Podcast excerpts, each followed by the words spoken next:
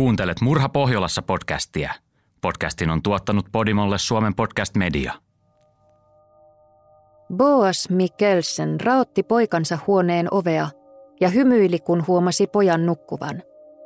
Oli uuden vuoden päivän aamu, ensimmäinen tammikuuta 1990, ja isä halusi varmistaa, että 18-vuotias Abel oli päässyt turvallisesti kotiin nuorisoasuntolassa pidetyistä juhlista – Boas liittyi vaimonsa Cecilien seuraan aamukahville.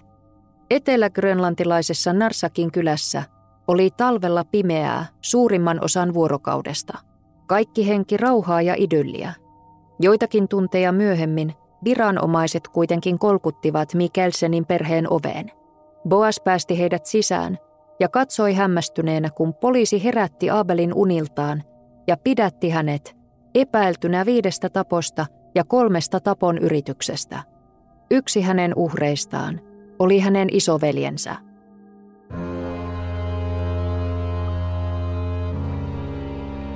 Kuuntelet Murha Pohjolassa podcast-sarjaa, jossa kerrotaan Tanskan, Grönlannin, Ruotsin, Norjan ja Färsaarten huomiota herättäneistä murhatapauksista –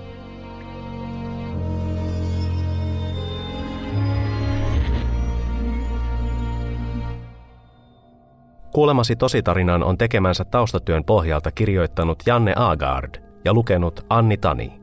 Tarinassa kerrotaan tosiasioita, jotka on julkaistu aiemmin tiedotusvälineissä. Joitakin yksityiskohtia on jätetty pois, eikä tapahtuneeseen oteta kantaa, sillä se on oikeusjärjestelmän tehtävä. Kuulemasi asiat saattavat kuitenkin olla järkyttäviä. Kyse on oikeiden ihmisten elämästä ja kuolemasta. Edellisenä iltana, uuden vuoden aattona 31. joulukuuta 1989, Mikkelsenin perhe oli nauttinut mukavissa merkeissä illallista kahden nuorimman poikansa, tyttärensä ja muutaman ystävän kanssa. Ilta kahdeksalta he soittivat Tanskaan sukulaisilleen toivottaakseen heille hyvää uutta vuotta. Tunnelma oli korkealla – Abel, hänen isoveljensä ja hänen hyvä ystävänsä Enok menivät ruokailun jälkeen ulos ampumaan raketteja. Sitten he jatkoivat Narsakissa sijaitsevaan Ungbo-nimiseen nuorten asuntolaan, missä Abelin veljellä oli huone. Tässä tarinassa veljestä käytetään nimeä Peter. Boas ja Cecilie Mikkelsen muuttivat Narsakiin vuonna 1969, kolme vuotta ennen Abelin syntymää. Abelista tuli seitsemänlapsisen perheen kuopus. Aiemmin Mikkelsenit olivat asuneet Kasimiutin seudulla. Siellä he olivat eläneet metsästäjinä, ampuneet hylkeitä, kalastaneet ja käyneet kauppaa lähitienoon muiden asukkaiden kanssa, joilla oli lampaita. Kesäajaksi Mikkelsenit siirtyivät lähemmäs kalastus- ja metsästyspaikkoja ja tapasivat muita perheitä – Abelin äiti hoiti kesäisin lapsiaan, keräsi marjoja ja polttopuuta, nylki hylkeitä ja perkasi kaloja. Hän kuivasi ja suolasi lihoja niukkojen talvikuukausien varalle. Paimentolaistyyppisen metsästäjäelämän jättäminen ja muutto Narsakiin oli perheelle valtava elämänmuutos. Metsästäjistä ja kalastajista tuli modernin grönlantilaisen yhteiskunnan asukkaita – Abelin isä Boas pääsi maansiirto- ja betonitöihin Grönlannin tekniselle laitokselle GTOlle. Äiti jäi kotiin Abelin kanssa, kunnes Kuopus meni päiväkotiin. Perheen nuorimpana lapsena Abelia hemmoteltiin ehdoitta. Isä oli enimmäkseen poissa kotoa ja osoitti enemmän rakkautta pulloa kuin poikaansa kohtaan. Cecilie teki hänelle seuraa ja tarttui myös pulloon, kun Abel oli hieman kasvanut. Narsakin 1700 asukasta asuivat joko betonikerrostaloissa tai kirjavissa omakotitaloissa vihreällä tasamaalla Tasiukag tunturin juurella. Kylässä on ainoastaan yksinkertainen kauppa, posti, hotelli, poliisiasema ja kansalaistalo. Kylän nuorilla oli oma keskinäinen slanginsa – Kylässä ei ollut juuri muuta tekemistä kuin käydä nuorisokerhossa tai kuntoilla paikallisessa urheiluhallissa. Hemmotellulle Abelille ilmaantui pahoja käytöshäiriöitä hänen varttuessaan.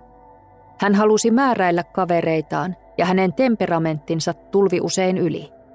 Epäkypsä poika päätyi jo nuorena pahoille teille. Hän varasteli, harjoitti ilkivaltaa ja käyttäytyi väkivaltaisesti samanikäisiä tovereitaan kohtaan.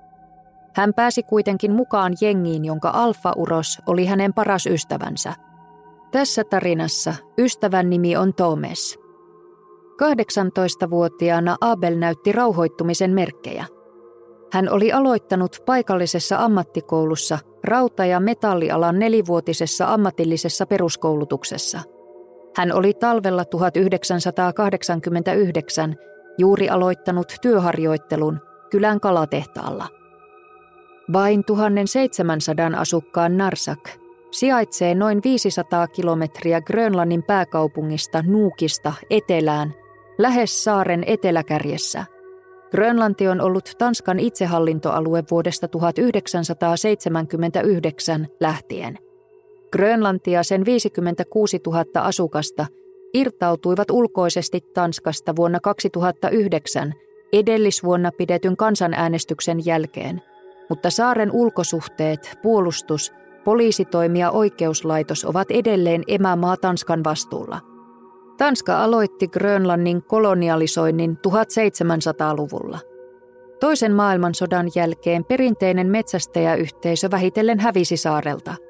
Sen tilalle tuli kaupungistumiskehitys, palkkatyö ja valtava panostus tanskan kielen opetukseen. Narsak tuli tunnetuksi yhtenä kylistä, jossa esiintyi kaikista vähiten rikollisuutta. Syyksi arveltiin leutoa ilmastoa ja pitkää valoisaa aikaa.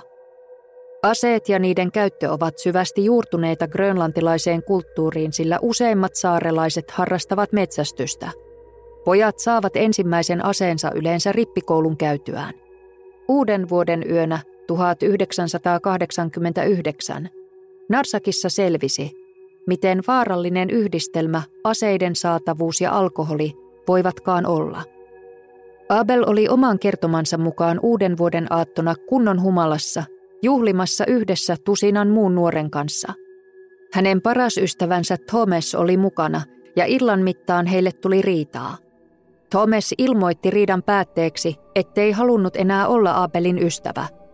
Siitä suivaantuneena Abel meni hakemaan kotoaan keskellä yötä puoliautomaattisen Remington 552 BDL Speedmaster kiväärinsä.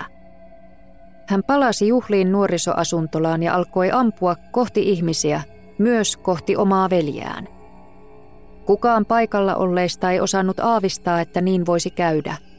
Kivääri sylki ammuksia ja osa niistä osui juhlioita niskaan, osa kasvoihin. Kun Abel oli tyhjentänyt lippaan, hän kääntyi kannoillaan ja poistui paikalta. Lattialle jäivät makaamaan hänen 23-vuotias isoveljensä Peter 18-vuotias Jakob Könvel, 18-vuotias Katrine Prober, 19-vuotias Ove Isaksen, 26-vuotias Bonen Gottfredsen, 29-vuotias Bibiana Kastiansen, 33-vuotias Eds Titsutsen ja 34-vuotias Henrik Benjaminsen. Tapahtumapaikka näytti hirvittävältä. Abel oli ampunut isoveljään Peteriä lähietäisyydeltä. Peteriä oli osunut suuhun ja yksi ammus oli porautunut hänen kaulaansa. Voimakkaasta verenvuodosta huolimatta hän onnistui raahautumaan parin sadan metrin matkan sairaalaan ja sieltä hälytettiin poliisi paikalle. Sairaalassa sairaanhoitaja tuli kysymään Peteriltä, mitä oli tapahtunut. Hän kertoi tapahtuneesta myöhemmin. Olin töissä sairaalassa sinä uuden vuoden yönä. Aatto oli vaihtunut uuden vuoden päiväksi ja olimme kaikessa rauhassa kierrolla hoitamassa työtämme. Sitten Abelin veli tuli horjuen sisään. Veri virtasi hänen kasvoillaan. Siellä on valtavasti kuolleita, hän kuiskasi ja kertoi, missä oli ollut. Tiesin, että poikani on menossa samoihin juhliin. Onko poikani kuollut, kysyin, ja tuntui, että vereni seisahtui. Peettää vahvisti sairaanhoitajalle, että tämän poika oli ollut juhlissa. Sairaanhoitaja lähti juoksemaan ohuessa valkoisessa työasussaan ja puukengissä nuorisoasuntolaan joka oli rajattu poliisin sulkunauhalla. Poliisi pyysi häntä poistumaan, ja hänen oli palattava sairaalaan odottamaan paareilla tuotavia kuolleita ja haavoittuneita. Yksillä viisistä paareista makasi hänen kuollut poikansa. Vain kolme ihmistä selvisi iskusta hengissä. Abelin 23-vuotiaan veljen lisäksi he olivat 18-vuotias Catherine ja 29-vuotias Bibiana. Heitä oli kuitenkin osunut päähän ja kasvoihin ja heidän tilansa oli kriittinen. Uuden vuoden yönä alueelle oli osunut voimakas lumimyrsky, jonka vuoksi haavoittuneita ei voitu siirtää hoidettaviksi Tanskaan.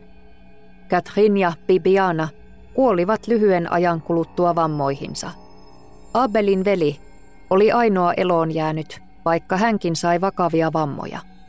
Abel ei enää ollut nuori pikkurikollinen, vaan aikuinen joukkomurhaaja. Hänet tuotiin ensimmäinen tammikuuta 1990 vangitsemisoikeudenkäyntiin Narsakin piirioikeuden eteen, ja hän tunnusti tekonsa saman tien. Hänet vangittiin neljäksi viikoksi. Seuraavina päivinä ja viikkoina hänen lähiympäristönsä pyrki selviämään tapauksen jälkivaikutusten kanssa. Välittömänä seurauksena verilöylystä Grönlannin paikallishallinto päätti keskeyttää oluen, viinin ja väkevien alkoholijuomien myynnin Narsakissa kuukaudeksi.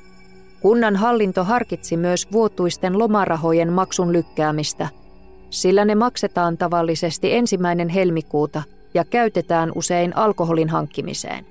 Poliisimestari Jens Vaaka esitti puoliautomaattisten kiväärien myynnin kieltämistä. Metsästäjät kuitenkin vastustivat ehdotusta voimakkaasti, sillä he ampuivat juuri sellaisilla aseilla suurriistaa, kuten valaita sekä suuria kaloja ja eläimiä. Seitsemän kuolonuhria haudattiin 5. tammikuuta. Katuporaa piti käyttää vuorokauden ympäri, jotta jäiseen maahan saatiin pakkasessa kaivettua seitsemän hautaa. Haudoilta oli vain 300 metrin matka verilöylyn tapahtumapaikalle. Kirkossa pidetyn lyhyen muistotilaisuuden lisäksi järjestettiin urheiluhallissa varsinaiset hautajaiset, jotta kaikki halukkaat mahtuivat mukaan. Grönlannissa on melko vähän omaisuusrikollisuutta, mutta grönlantilaisten lääkärien lausunnon mukaan joka kolmannen kuolemantapauksen syy on murha, itsemurha tai tapaturma. Varsinkin nuoret tekevät murhia ja itsemurhia, mutta seitsemänkertaista murhaa ei Grönlannissa koskaan aiemmin oltu nähty. Joukkomurhaa koskeva oikeudenkäynti alkoi piirioikeudessa ensimmäinen maaliskuuta 1991. Se päätettiin pitää Kakkortokin kaupungissa, koska Abelia oli uhattu. Oikeudenkäynti käytiin avoimin ovin ja koska syyllinen oli tunnustanut, käsittely kesti vain muutaman tunnin. Abelin vanhemmat olivat tulleet paikalle nähdäkseen poikansa ensi kertaa 14 kuukauteen. Osan ajasta hän oli viettänyt Tanskassa mielentilatutkimuksessa. Syyttäjä kuulusteli Abelia oikeudenkäynnissä ja yritti selvittää tekojen motiivia. Ainoa asia, minkä hän sai Abelista irti, oli, että hän oli ollut sinä yönä erittäin humalassa, mutta muisti kuitenkin hyvin, mitä oli tehnyt. Abelin avustaja keskeytti kuulemisen toteamalla, että syytetty oli jo tunnustanut eikä tällä ollut mitään lisättävää. Tuomion kannalta ratkaisevassa asemassa oli mielentilatutkimus, jonka olivat suorittaneet Shellannin Nyköpingissä sijaitsevan suljetun osaston psykiatrit. Lausunnon mukaan Abel oli sulkeutunut, aggressiivinen ja hemmoteltu. Suljetulla osastolla hän oli ensin ollut hiljainen ja rauhallinen, mutta alkanut myöhemmin kiusata muita potilaita. Vapaa-ajallaan hän pelasi jalkapalloa ja korttia ja voimisteli. Älyllisesti hänen arvioitiin olevan normaali tai keskivertoa älykkäämpi. Hänen katsottiin toimineen tekohetkellä täydessä ymmärryksessä, mutta hänellä todettiin persoonallisuushäiriö – Grönlantilaiseen perinteeseen kuuluu, että vankien yhteiskuntakelpoisuus pyritään palauttamaan. Sen vuoksi rangaistukset suoritetaan avovankiloissa, joista pääsee käymään työssä tai opiskelemassa. Lievistä rikoksista rangaistukseksi voidaan määrätä työpalvelua toisella seudulla asuvan kalastaja- tai lampuriperheen luona.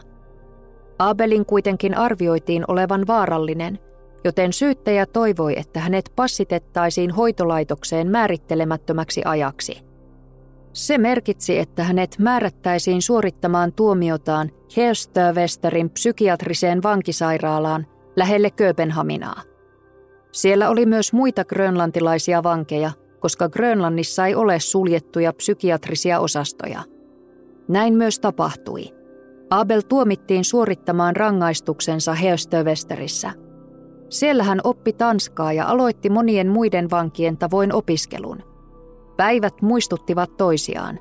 Seitsemältä aamulla herätys ja puoli kahdeksalta siirtyminen johonkin vankilan verstaista – tai tanskan, matematiikan tai englannin oppitunnille. Lounasaika oli kello 12 ja kello 12.45 vangit palasivat verstaaseen tai oppitunneille, jotka jatkuivat kolmeen iltapäivällä. Ulkoilua oli ohjelmassa neljästä kuuteen. Grönlantilaisille vangeille varatun erityisosaston vangit saivat laittaa ruokaa itse, ja illan päätteeksi puoli kymmeneltä Abel lukittiin selliinsä – Vankila-aikana Abelilla diagnosoitiin narsistinen persoonallisuushäiriö. Kaksi Abelin ystävää tappoi itsensä Narsakin joukkomurhan jälkeen. Toinen heistä oli Enok, joka vietti uutta vuotta Abelin ja tämän perheen kanssa ennen kohtalokkaita juhlia. Kuuden ensimmäisen vankilassa olovuotensa aikana Abelin sisko tuli tervehtimään häntä Grönlannista kahdesti – sitten vierailut harvenivat yhteen vuodessa ja joka viikko Abel sai soittaa kotiinsa maksutta 10 minuutin puhelun. Tanskan niin sanottu sijoitustuomio on toistaiseksi voimassa oleva hoitolaitoksessa suoritettava tuomio, jonka voivat saada psyykkisesti sairaat tai poikkeavat rikolliset. Jotta vanki voi päästä ehdonalaiseen vapauteen, hänen on tehtävä hakemus rikosseuraamuslaitokselle ja saatava oikeuspsykiatrilta lausunto siitä, ettei hän enää aiheuta vaaraa yhteiskunnalle. Abel teki monta hakemusta ja vuonna 2004 hänet siirrettiin rikosseuraamuslaitoksen asuntolaan. Se oli ensi askel vapautumisen tiellä. Asuntolassa asuessaan hän teki maansiirtoja betonitöitä eräälle yritykselle Kööpenhaminan seudulla, mutta kun hän jäi kiinni hasiksen polttamisesta – hänet palautettiin taas Herstövesterin psykiatriseen vankisairaalaan. Helmikuussa 2008 Abel sai luvan poistua vankilasta viikonloppuvapaille sekä päivisin töihin. Joulukuussa 2015 40-vuotias Abel vapautettiin viiden vuoden koeajalla. Hän oli ollut vankilassa 26 vuotta. Aiemmin hän oli kertonut haluavansa jäädä Tanskaan – sillä siellä on helpompaa olla tuntematon. Grönlannissa kaikki tuntevat toisensa.